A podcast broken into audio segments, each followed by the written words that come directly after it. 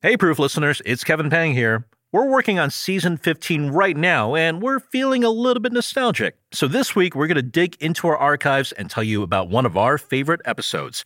It's apple picking season, and this week's episode follows a man in search of a rare and historic apple variety. Reporter Claire Donnelly brought the story to us in 2021. How far are you willing to travel for something you love? We'll always have Paris. We didn't have, we, we lost it until you came to Casablanca. I'm also just a girl standing in front of a boy.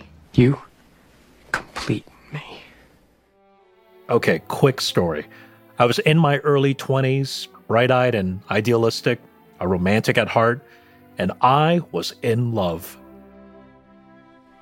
The thought of being together consumed my every thought. Day and night, I dream about being reunited. I'd rehearse the words that come out of my mouth when we laid eyes on one another again. Then the big day came. I drove south on Interstate 55 from Chicago, a thousand miles to New Orleans. It took two days. I had butterflies in my stomach. And then there it was. After years of separation, two once again became one. I was together again with my beloved, a roast beef and shrimp po' boy from Domilise's. So, how far are you willing to travel for something you love? Today, we bring you a story about a man and his unrelenting quest for a lost apple before it's too late.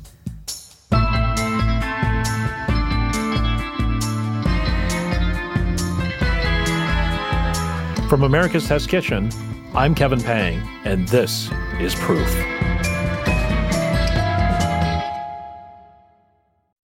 Hey, friends, it's Kevin Pang here. Look, there are so many food magazines and recipe websites out there. I'm going to try to convince you that America's Test Kitchen is different. We spent nearly $11,000 to develop every recipe, and that's an actual figure. Like our Texas smoked beef brisket, for example. That took us two years and 500 pounds of beef just to nail down. So if you want to give our site a test spin, I'm happy to give you 14 days to poke around and try our ATK recipes. Go to atkpodcast.com and I'll set you up. All right, here we go. On to this week's show.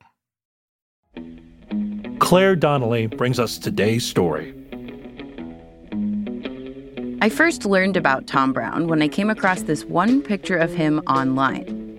In it, he's sitting behind a table at what looks like a farmer's market. He has grayish white hair, a grayish white mustache. He's wearing a short sleeved denim shirt and a stick on name tag. Spread out on the table in front of him is this amazing display of apples. Tom has divided a big white piece of paper into a grid and placed a different apple inside each square. Underneath each specimen, he's carefully written its name in black marker.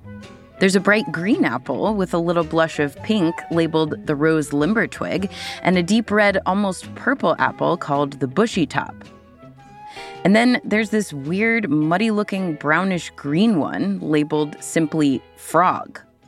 Hanging behind Tom is a sign that says, My hobby, finding lost apple varieties. I really wanted to talk to this guy. But as it turns out, Tom is not exactly easy to get a hold of. The first time I called, he said he was too busy for an interview. He sounded a little stressed and grumpy. It was early spring, and he said he had a bunch of things he needed to do to get his apple trees ready to plant. The next couple of times, he didn't answer. I left several voicemails over about two months. Eventually, Tom called me back and agreed to do an interview on Zoom. His wife helped us get connected one Thursday afternoon. Oh, what? Let's see.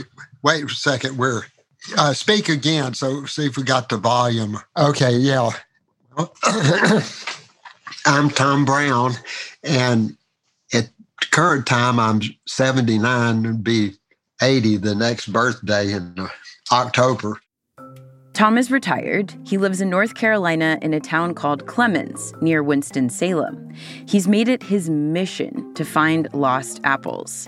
Because back in the day, there used to be a lot more different kinds of apples in the United States, like thousands more. They had incredible names like June Pink, Candy Stripe, Leather Britches, Fall Rose, and Green Witch. They grew in people's yards, they grew on the side of the road. Some of them you could buy from nursery catalogs. But then people slowly lost track of all these different types. The people that planted the trees died, or trees were cut down to make room for new development, or they got enveloped by forests. So, what Tom calls a lost apple is one that exists in the historical record, but hasn't been found at all in recent years. And he spent the past 22 years trying to track them down. Tom has always been the kind of guy who likes to search for things. When he was a kid growing up in rural North Carolina, he and his brother loved to hunt for arrowheads. The county where they lived, called Iredell County, was originally occupied by two different Native American tribes, the Catawba and the Cherokee. We'd spend hours looking for old arrowheads, and a couple of miles from us on a friend's property, there was an Indian village site, you know, where you could find a reasonable number of arrowheads.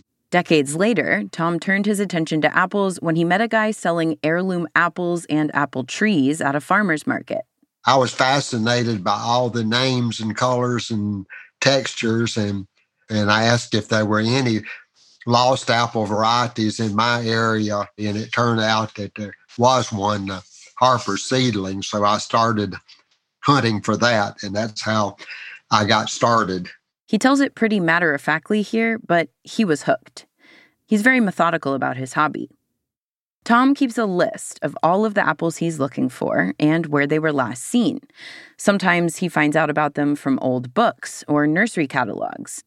And sometimes he just asks around in small towns, like this one time when he was driving back from a town in western North Carolina.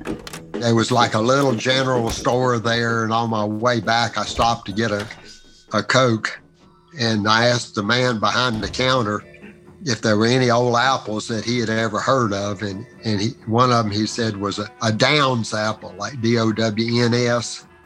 Tom says he made six trips back to that part of the state and finally located the apple. That one uh, Downs apple tree was just on its very, very last legs and uh, then the, the other one I found has a disease problem. So very soon that one would have been lost forever, you know. and, and so now the the people in that area can enjoy Downs apple trees. Tom doesn't take much special equipment on these apple hunting trips, usually just his notebook and some business cards, or maybe a copy of his latest newsletter. He writes a yearly newsletter about his adventures called Apple Search. If it's the right time of the season, I'll take something to my little apple picker, the little cage affair on the end of a pole, or, you know, my pruning tools to get something out of the top of a tree.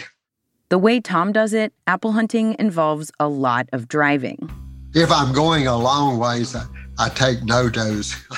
NoDoz. NoDoz, also known as caffeine pills. Because I usually get up like if I'm going one of those six-hour trips, I, I'll get up at like two thirty, and no, no, I'll get up at two and try to be out of the house for three thirty, and in the first four hours, I'll have three NoDoz pills. Honestly, I was shocked to hear Tom describe this crazy schedule. I worked the early morning shift at a radio station for a few years and couldn't handle the 4 a.m. wake up calls. Tom is almost 80 years old and does this regularly for fun. I asked him, Aren't you exhausted all the time? No, no, no. It keeps me energized. I'm just happy as a lark. I mean, I'm just, I love that kind of stuff. Tom says he and his wife often try to take the long way to get places, like the time they were invited to a wedding near Washington, D.C. That way, they can scan the sides of the country roads for apple trees and pull over if they spot one so Tom can try to identify it. Once he saw three older men sitting underneath an apple tree, and he pulled over to ask them if they knew what kind of apple it was. it's like collecting Barbie dolls. You get one and then you you really like it or somebody does and then all of a sudden you have 50 of them it's like it's addictive it's but it's fun to do and you you know you meet so many interesting people and as a general rule everybody likes apples so they're you know receptive Tom also gets emails and calls from people across the country who want his help identifying their mystery apples. He even once got an inquiry from overseas. What happened was I, I said, Well, you know, I travel over a pretty big area. Where do you live? You know, I might be able to stop by and actually look at the real apples. And then I found out the lady was in England. I didn't know she was in England before that. Since Tom started searching, he's found more than 1,000 different kinds of apples in and around North Carolina. On his website, he keeps a whole alphabetized list of every apple he's located and where he found it. The names, again, are delightful. There's the August Queen, which Tom found in Wilkes County, North Carolina, the Aunt Jane in Scott County, Virginia, the Banana Greenskin in Yancey County, North Carolina, and the Buckeye Beauty in Watauga County, North Carolina. And those are just a few from the A's and B's. Not all of the varieties Tom's come across are rare or lost, but he loves the thrill of the chase. If somebody asks me, well, what is your very favorite apple? And it's maybe an odd reply. It, it's an apple that I'm looking for and I haven't found yet.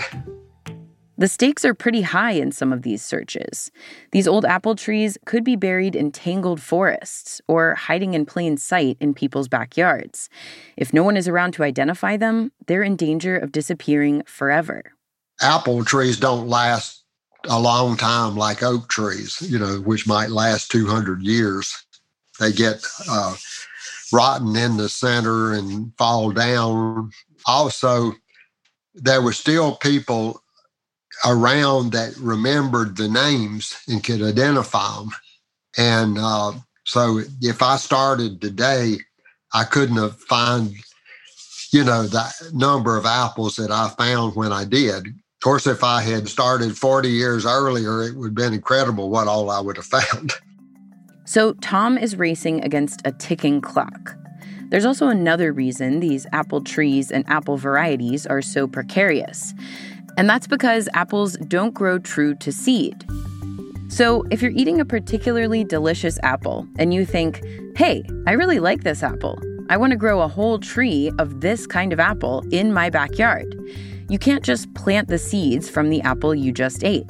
I mean, you can, you just won't get exactly the same kind of apple. You'll get a tree that's a cross between the apple you ate and whatever neighboring tree pollinated it. It's just like uh, parents have two sons and neither of them are exactly alike. They don't look exactly like mother or father. They don't look exactly like each other because it's genetic recombination.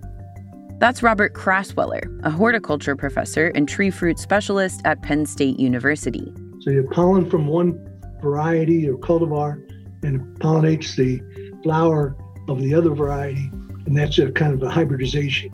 If you really want that exact apple you ate that was so delicious, you have to do what's called grafting.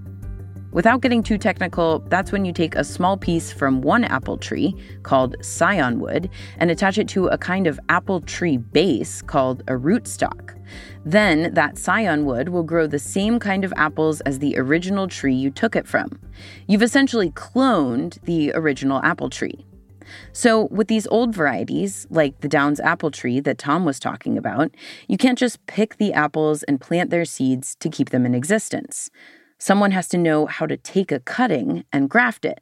And that's what Tom Brown likes to do whenever he identifies an apple. For instance, somebody contacted me from Oregon and uh, told me about their apple tree. And, you know, with some effort, I was able to identify it. And I would like to have had that cuttings because I identified the apple. But after they got their apple identified, they didn't respond anymore. So it it helps if you can show up at their front door. Tom doesn't discriminate when it comes to apples. He's happy hunting for any variety he hasn't found yet. But right near the beginning of his apple hunting career, one particular apple captured his imagination and set him on a quest. You know, when I got interested in heritage apples, I learned that there was a, an apple called the Junaluska According to a legend, a Cherokee chief named Chief Junaluska had an apple tree on his property that he absolutely loved. It was said to be his favorite of all of the dozens of apple trees in his orchard. The story goes that when the U.S. government tried to buy Chief Junaluska's land, he refused. He didn't want to part with his beloved apple tree. So the government was forced to offer Chief Junaluska 50 extra dollars for the land because it contained that apple tree. That's roughly $1,200 in today's money. Chief Junaluska reluctantly accepted. When Tom Brown heard this story, he was fascinated. He had to find this lost Cherokee apple. It turns out Chief Junaluska was a real chief who lived near what is now Macon County, North Carolina, right on the border with Georgia. He was born sometime around 1780. And from what we know, he actually wasn't given the name Junaluska right when he was born. He had two different names during his life. Louise Reed says that's not unusual for Cherokee tradition at the time. They would go maybe to two, three different names throughout their lifetime, and it would depend on what you're doing or what comes up that uh, causes your name to change. Reed is the cultural resource coordinator at the Junaluska Museum in Robbinsville, North Carolina. She's also a Cherokee tribal member. Reed says that when Junaluska was a baby, before he was named Junaluska, his parents propped him up against a tree and he fell over. Then they named him G U L little, little space K A space L A space S K I Kalaski and that means um, he fell over. He went by that name until around 1814 when he became Junaluska. But we'll come back to that in a second.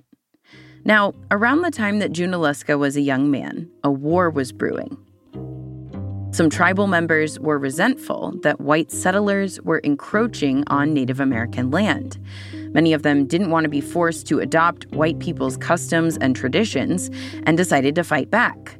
This led to a war between opposing factions of Native Americans, particularly members of the Creek tribe, and the U.S. Army between 1813 and 1814. It was called the Creek War. Some Southern state militias joined in too. Junaluska was fighting on the side with the U.S. Army. According to one historian I talked to, that was because Junaluska thought there was a way that the Cherokee Nation could become its own state and exist peacefully alongside the white settlers. During the Creek War, Junaluska ended up fighting alongside a certain United States general who later became president, Andrew Jackson.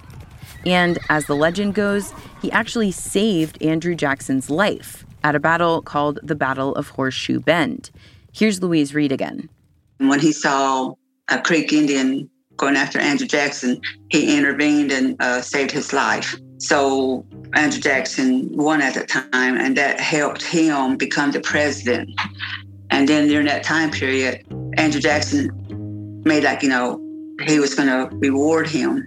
And instead, later on, he went through with making the natives go out west to Oklahoma so that's the Trail of Tears.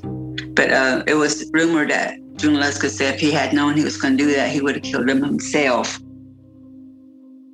As Reed said, Andrew Jackson and the U.S. Army ultimately won the war. The Creeks were forced to give up millions of acres of land. Once Jackson became president, he went on to sign the Indian Removal Act, which forced Native people off their land so white settlers could move there. Like Reed said, the story goes that Junaluska said that if he had known that was going to happen, he would have killed Andrew Jackson himself. It was after the Creek War when Junaluska's name became Junaluska, according to Reed. His name, Junaluska, Junaluski, means tried but failed when he went to war against the Creeks, he was boasting around that he was going to kill every one of them. He meant that literally killed every one of them, but he didn't. So he tried but failed. Now, let's go back to that story about Junaluska and the apple tree. Apple hunter Tom Brown was captivated by this story. He knew he had to try to find this apple. So he set out on a search. We'll have the story of that search right after this break.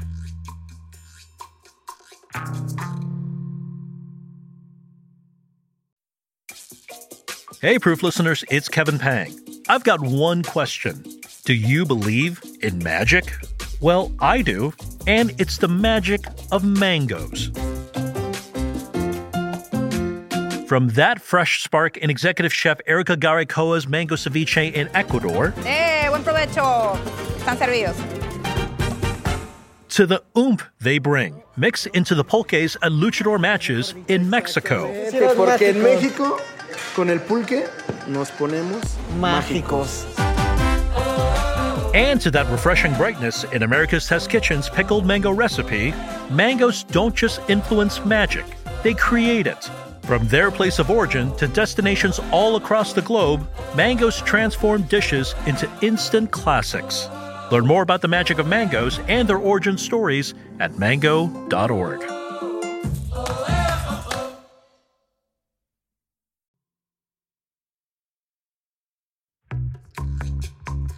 And now, back to our story. Before we get into Tom Brown's hunt for the Junaluska apple, let's talk about where apple varieties come from. Like, how did apples end up in the United States? So, every apple that we eat in the world today traces its ancestry largely, though not exclusively, to apples that emerged in the wild in the Tian Shan Mountains uh, on the border of China and Kazakhstan. That's Stephen Mihm. He's a history professor at the University of Georgia. He says every modern apple variety has some connection to these mountains, where there's an ancient apple forest that he says likely developed hundreds of thousands of years ago. That forest still exists today, though it's a lot smaller than it once was. I've looked at pictures of it, and it's really beautiful. There are these tall, rocky, snow capped mountains looming behind, and then rolling green forests with clumps of apple trees in front. Mihm says those original wild apples actually didn't taste very good. For the most part, they were pretty bitter. But the bears that lived in this particular forest were unintentional cultivators by selecting the sweeter apples and eating them and then defecating the seeds, they effectively propagated sweeter and sweeter versions of these apples. So, thanks to the bears, by the time humans stumbled upon them, these wild apples that used to be kind of gross tasting were actually edible. And people who came across these trees started picking the fruit and carrying it back with them. Mihm says these apples spread along the Silk Road, a network of ancient trade routes that first started around 130 BC. They linked China, India, Indonesia, the Middle East, Africa, and Europe. Then the apples came across the Atlantic Ocean to North America, along with the Europeans looking to explore the so called New World.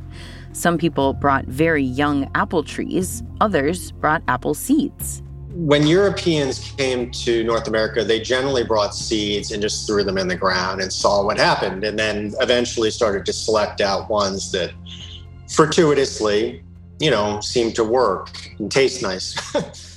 These new apple varieties also crossed with North America's native crab apples. In the South, in places like Georgia and North Carolina, Mihm says the first people to cultivate apples, like grow them on purpose and pick out their favorite varieties, were indigenous people like the Cherokee.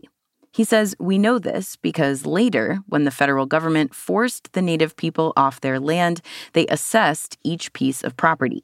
And in those assessments, every single farm belonging to a Cherokee person they made notes on what was there. And we know that there were huge numbers of orchards, this, I mean, with many, many thousands of trees. So this is not a small undertaking. And it was not just apples, it also had peaches, cherries, pears, but primarily apples. And then white settlers moved onto these lands that had been essentially robbed from the Cherokee. White settlers like Silas McDowell. McDowell was a kind of self taught Renaissance man. He was interested in mineralogy, geology, zoology, and history. He was also fascinated by botany and fruit cultivation, especially apples. And because the Cherokee had left behind so many apple varieties, according to Stephen Mihm, Silas McDowell started prowling around these abandoned orchards, looking for the best apple trees and taking cuttings so he could grow them himself. A handful of other white men in the area started doing this too. And when they found apples they liked, they gave them names.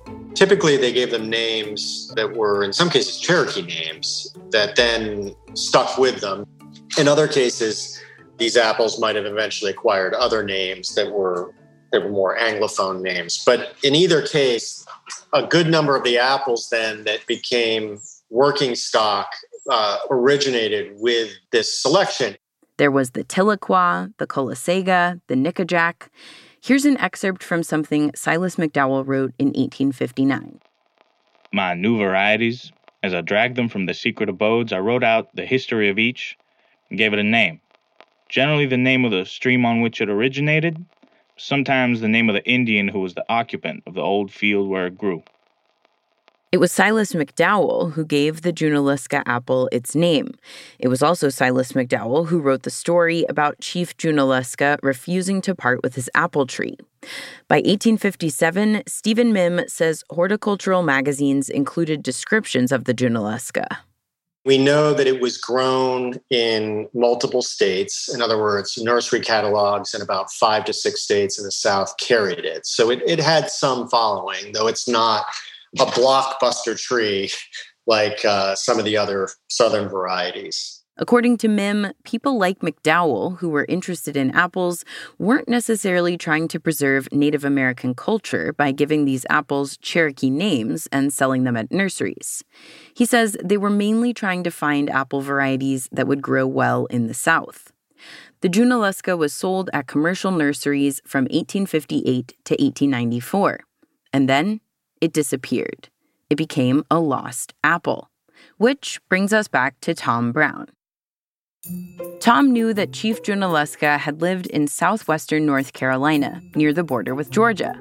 Back then, Tom was spending a lot of time in northern Georgia, making lots of trips back and forth looking for a different apple called the Fort's Prize. One day, during one of these roughly four hour drives, Tom pulled his car over at the last convenience store before crossing into Georgia. He went inside and did what he always does, which is ask around about apples. Tom almost always asks, Do you know of any old apples in this area? Tom says one of the older guys in the store remembered hearing about a handful of apple varieties, including something called a sheep nose sweet and a white June. The guy also told Tom, You need to go see Johnny Crawford. He has an apple tree collection. So, on his trip back home that evening, Tom stopped by Johnny Crawford's house in Franklin, North Carolina, about 15 miles from the Georgia border. He looked at all of Johnny's trees, but none of them was a Junaluska. Said that he, if I could come back someday, he would be glad to take me to some places where there was some old apples. And so, you know, maybe three weeks later, I came back up there. Tom and Johnny's first stop was a man named Robert's house. According to Tom, Robert has a small commercial orchard. He has some older kinds of apples, but no Junaluska. And then Johnny took Tom to a house about 20 minutes away, on top of a mountain. It belonged to a woman named Kate Mincy. On his website, where Tom has written an extensive account of his hunt for the Junaluska, he describes Kate as a delightful 80 year old who talked fast and had a perpetual welcoming smile. Tom says Kate had a handful of old apple varieties. But it was the time of year when you didn't have apples on the tree. It was the winter time. And she described uh, one of them, and it sounded, you know, a little bit like uh, the Junaluska but she called it John Berry Keeper because it came from the old John Berry place and kept real well. But it sort of sounded a little bit like a simplified uh, description of the uh, Junaluska. Tom was anxious to see the John Berry Keeper apples once they were ripe. He thought maybe it was a Junaluska apple, just with a different name. So he waited. He came back and checked on them five different times as the weather slowly warmed up. Then, finally, the apples were ripe. Tom collected some and then set about trying to confirm that it was actually the Junaluska. To do that, he usually tries to find as many people as he can who saw the apple variety before it disappeared, and then he shows it to them. If it matches the apple they remember, it looks the same and tastes the same, then Tom considers it a match. Tom showed the possible Junaluska apple to a couple of people who had mentioned seeing it. One of those people was a woman named Ollie Francis. Tom actually mailed her a box of apples. A few days later, he got an excited call from Ollie. Even though she didn't remember the apples, her children were in town visiting, and both of them recognized the apple as the Junaluska. And I finally found uh, one person in Georgia and three people in, in North Carolina, one in Macon County and two in Haywood County that actually had seen the Junaluska and they had identified it. So I had four people that identified it. Tom Brown had found the Junaluska apple, a variety that most people had completely forgotten about or didn't know about in the first place. The supposed favorite apple of a Cherokee chief, a variety that's been around since before the American Civil War. It's very satisfying. It's like, you know, you've really accomplished something. And the only problem with the General Junaluska, it's a Dickens to graft. It has little tiny buds on it, and it's very hard to graft. And what does it taste like? Well, it's a fairly firm apple. It's mildly sour, and uh, it has uh, another flavor note that I I'm sorry I'm lost words to describe it. It's more of a cooking apple than the ideal eating apple, I would say, although I can eat any apple. After hearing so much about the Junaluska apple, I really wanted to see one for myself. Tom Brown said he didn't have time for me to come visit him at his orchard, so I paid a visit to Suzanne and Ron Joyner. They run Big Horse Creek Farm, and they actually got their Junaluska apple tree from Tom Brown. Their property is way up in the Appalachian Mountains in the far northwest corner of North Carolina. To get there, Suzanne scooped me up in her Subaru at the bottom of a pretty gnarly mountain road, which, of course, is named Old Apple Road.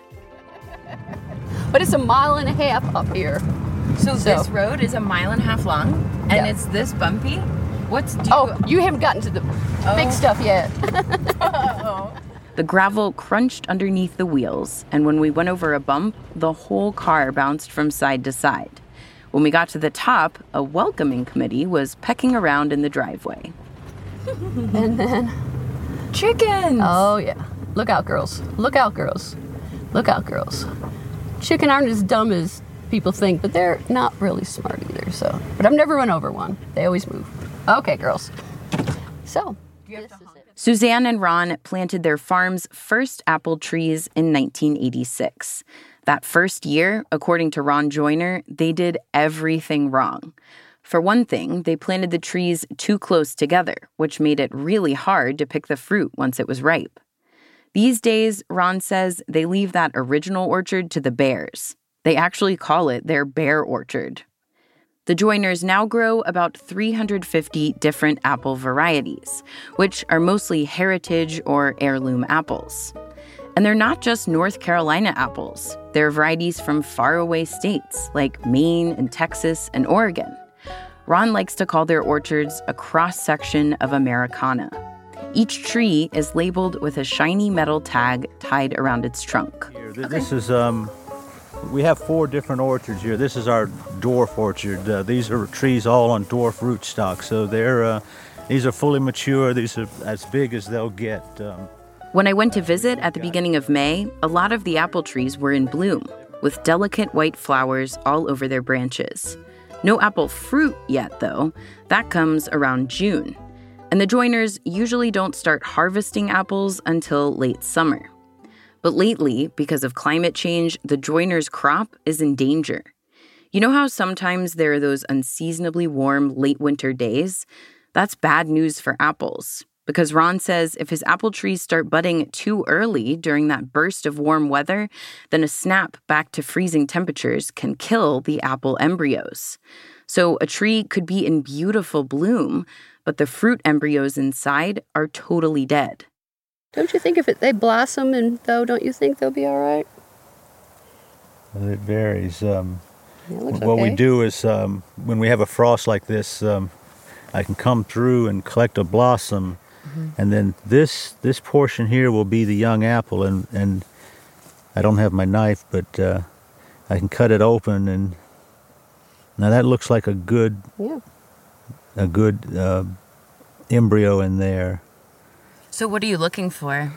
Uh, trees that have been damaged by cold will have a brown center where it's, it's it's literally been burned inside from the cold.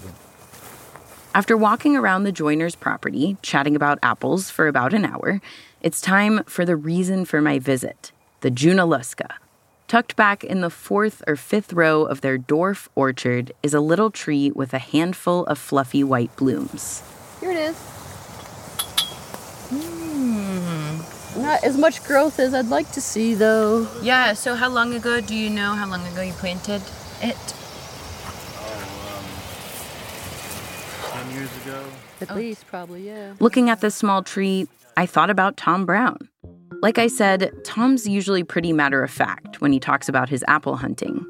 But I tried to imagine how he must have felt when he realized he had discovered an apple variety that everyone thought had been lost to time. I also wondered if he felt protective, because seeing this little Junaluska in the Joyner's orchard, it seemed fragile, susceptible to hard freezes or bugs or disease. I wondered how many other Junaluska apple trees were out in the world. Were there enough that if something happened to this one, the variety would continue living?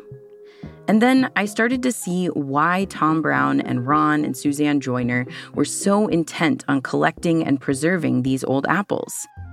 Ron Joyner says there's just something about this one particular fruit. From biblical references to apples, Adam and Eve, um, all the cultures across the world um, that have apples as part of their lore and legend. Um, you don't see that for peaches or, or other fruits. There, there's something specific about apples that has captured our imagination for hundreds of years, uh, many generations, and uh, we got swept up into that that mysticism. Um, when you look at the stories and the histories behind some of these varieties, um, you, you're seeing, um, uh, well, especially uh, the American varieties, you're seeing the development of American culture through the uh, preserving, the growing of apples. There used to be so many apples with different flavors and textures and colors. There were kinds grown specifically for frying or baking or drying or making apple butter or apple brandy. Now, a lot of their rich histories have probably already been lost, or at least slipped into obscurity. But Tom Brown and the Joyners aren't alone in their quest to keep them alive. Heritage and heirloom apple orchards are popping up all across the country in places like Godfrey, Illinois, Blairsville, Georgia, Timberville, Virginia, and Unity, Maine. Remember how I said Tom was so hard to get in touch with? Well, once we got on our Zoom call, I'll never forget, he would not stop talking about apples and all of the countless varieties that are still waiting to be rediscovered by apple hunters. Oh, oh, one more thing. Up as you go up to Boone, North Carolina, and then go west, and uh, to the west of there, you'd finally come to a place called Trade, T R A D E, Tennessee. And in that area, there was an apple called a Donnelly Sweet. Guess I have to start on my own apple hunting adventure.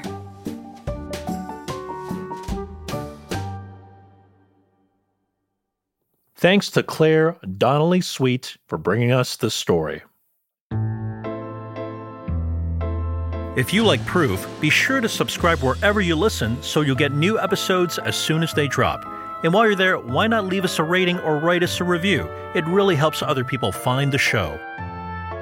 Thanks to our sponsor, the Mango Board. Proof is a production of America's Test Kitchen.